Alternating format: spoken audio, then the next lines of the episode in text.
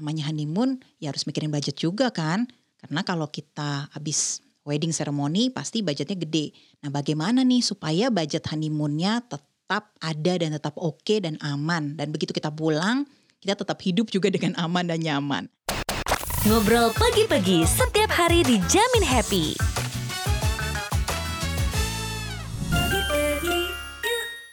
Hai Sobi Pegi, saya Claudia Kaunang.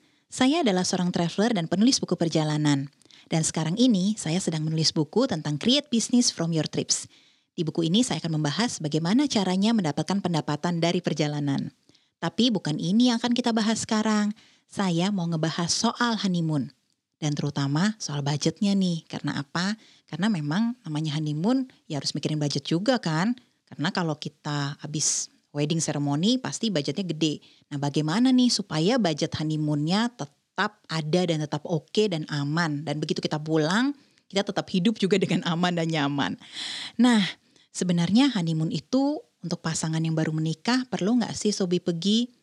Kalau menurut saya sendiri honeymoon itu penting banget karena kita harus create momen bareng pasangan.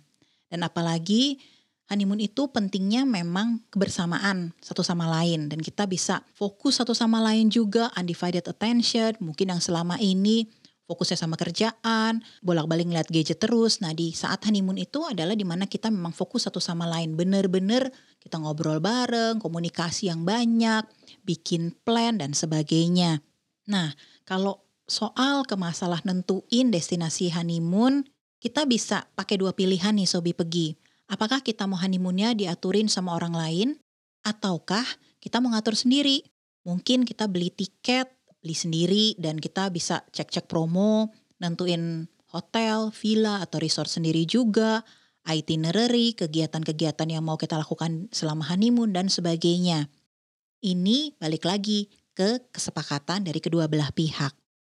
Nah, tapi kalau misalnya ternyata si cowok senangnya pantai, sedangkan si cewek senangnya gunung atau senangnya pengennya relaksasi. Nah sebaiknya carilah tempat-tempat yang ada gunungnya dan ada juga pantainya.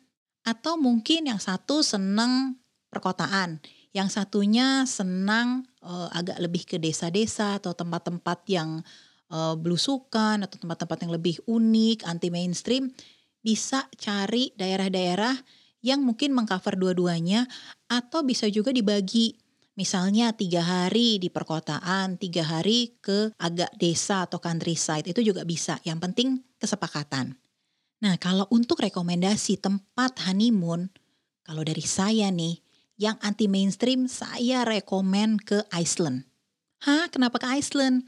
Iceland itu adalah pulau kecil di atasnya Eropa dan saya senang banget ke sana karena kalau untuk honeymoon terutama Iceland itu menawarkan pemandangan alam yang bagus dan sesuatu yang beda daripada kalau kita di Indonesia.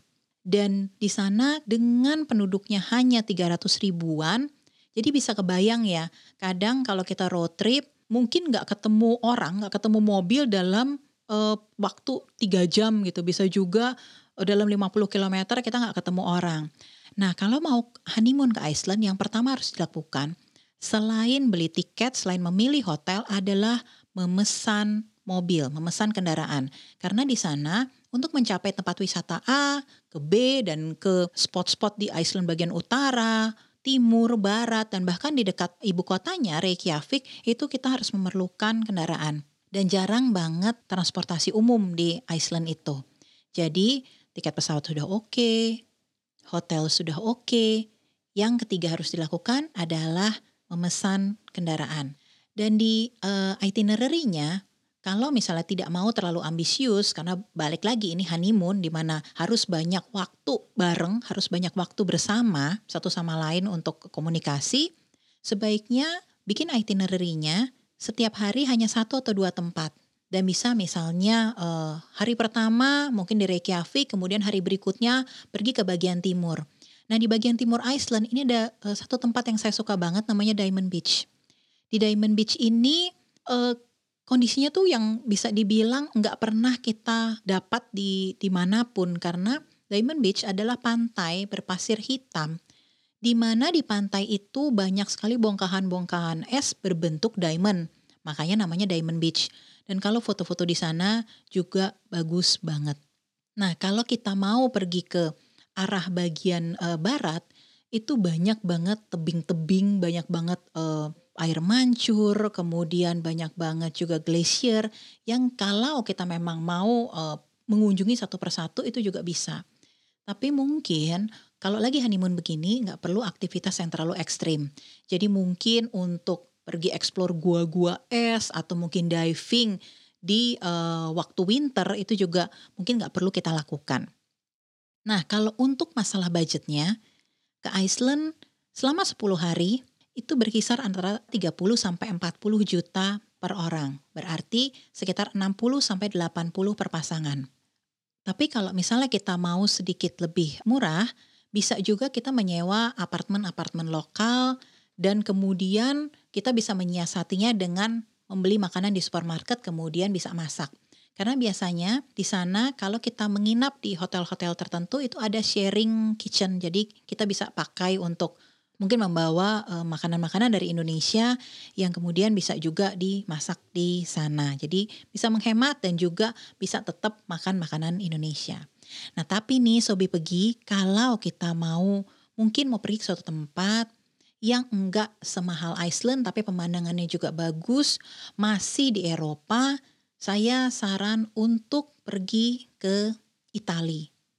Karena kalau di Italia sendiri selain bangunan-bangunannya unik banget, jadi kita bisa lihat uh, arsitektur-arsitektur yang bagus, kemudian juga pemandangan alamnya bagus-bagus, bisa ke perkebunan anggur, kita bisa uh, road trip naik kereta, jadi nggak perlu sewa mobil dari Tali Selatan sampai ke bagian utara itu kita bener-bener bisa banget dan kemudian nginep di guest house guest house kecil atau mungkin memilih hotel dan resort yang lebih mahal itu juga bisa. Perkiraannya kalau kita mau honeymoon di Italia sekitar 10 hari, biayanya berkisar antara 25 sampai 30 juta per orang, berarti sekitar 50-60 juta per pasangan. Nah, kalau Sobi pergi mau honeymoon, tapi yang mungkin budgetnya nggak terlalu mahal, saya selalu rekomen Thailand. Karena di Thailand itu kita bisa pilih destinasi yang ada gunungnya, yang dingin, dan juga Phuket. Jadi di Phuket ini bisa pantai, practicing the art of doing nothing, just being with your partner. Nah, kemudian Thailand juga punya Bangkok yang di mana kita bisa belanja-belanja. Kalau untuk 10 hari honeymoon di sana, kita bisa bisa pisahin nih, Sobi pergi tiga hari di Bangkok, tiga hari di Phuket, tiga hari di Chiang Mai. Nah, periode Januari dan Februari itu bahkan di Chiang Mai sendiri kita bisa lihat sakura. Jadi eh, suasananya lagi enak banget, lagi adem banget dan kita bisa lihat sakura. Kemudian kalau di Phuket sendiri, di Phuket itu banyak banget aktivitas yang bisa kita lakukan. Misalnya kita bisa ke pantai-pantainya atau kita bisa melihat uh, pertunjukan-pertunjukan dan bahkan juga walking tour di Phuket Town. Nah, balik lagi nih seperti saran saya, kalau lagi honeymoon jangan terlalu ambisius. Jadi, setiap hari masukin aja satu atau dua tempat wisata, misalnya satu museum, satu performance, kemudian mungkin dipadu dengan uh, wisata kuliner dan wisata belanja. Nah, tapi sebelum pulang di tiga hari terakhir uh, honeymoon, mampir di Bangkok supaya bisa belanja dan bawa oleh-oleh ke Jakarta. Untuk 10 hari di Thailand, perkiraan budgetnya bisa mulai dari 10 jutaan aja. Karena di Thailand itu memang segala sesuatu lebih affordable. Nah, tapi kalau misalnya kita mau yang lebih nyaman, bisa sekitar 15 sampai 20 juta per orang atau sekitar 30 sampai 40 per pasangan kalau kita mau tinggalnya di hotel bintang 5, kemudian resort-resort yang bagus dan kemudian mungkin mau sewa mobil, nggak naik transportasi umum itu biayanya sekitar 15 sampai 20 juta per orang. Nah, kalau misalnya lagi nih, ada nggak sih honeymoon yang mungkin di bawah 10 jutaan? Nah, kalau misalnya memang mau honeymoon di bawah 10 jutaan, bisa ke Bali, bisa ke Jogja, atau bisa ke kota-kota di Indonesia, bisa ke Semarang, kemudian bisa ke Magelang, atau mungkin kita bisa ke Belitung. Sebenarnya opsinya ada banyak banget untuk budget honeymoon ini. Yang penting sesuai sama kita dan yang penting memang sepakat antara si pasangan ini. Nah, kalau untuk mengabadikan momen honeymoon nih Sobi pergi. Biasanya kan kita kalau traveling, kita biasanya pengennya foto-foto. Nah, gimana nih caranya kalau misalnya kita mau jalan-jalan berdua tapi hanya berdua nggak ada yang motoin? Masa iya fotonya saling gantian jadi nggak punya foto berdua? Sebenarnya sekarang gampang banget karena begitu banyak penawaran-penawaran dari paket photoshoot. Atau mungkin kalau males ah untuk uh, booking paket photoshoot kita bisa kok sebenarnya untuk minta bantuan orang lokal motoin kita. Misalnya kalau misalnya kita lagi ada di museum, kita bisa minta orang lokal untuk uh, tolong dong fotoin atau misalnya di tempat wisata mana kita bisa minta orang lokal untuk fotoin. Nah, tapi kalau misalnya kita lagi ke Eropa, terutama yang tadi misalnya ke Italia kalau atau ke Austria, sebaiknya kita milih-milih dulu ya Sobi pergi untuk minta tolong orang lokalnya karena jangan sampai kamera atau handphone kita malah dibawa lari. Tapi kalau misalnya di Iceland atau di Thailand eh, secara general lebih aman daripada di eh, negara-negara lain di Eropa. Oke Sobi pergi. Yang penting di honeymoon itu harus ada kebersamaan, harus enjoy one another, saling fokus satu sama lain, dan punya momen bareng. Selamat honeymoon ya Sobi Pegi. Jangan lupa download aplikasi Pegi-Pegi di App Store dan Play Store. Dan follow sosial media Pegi-Pegi di Instagram at Pegi underscore Pegi, Facebook, serta Twitter at Pegi-Pegi.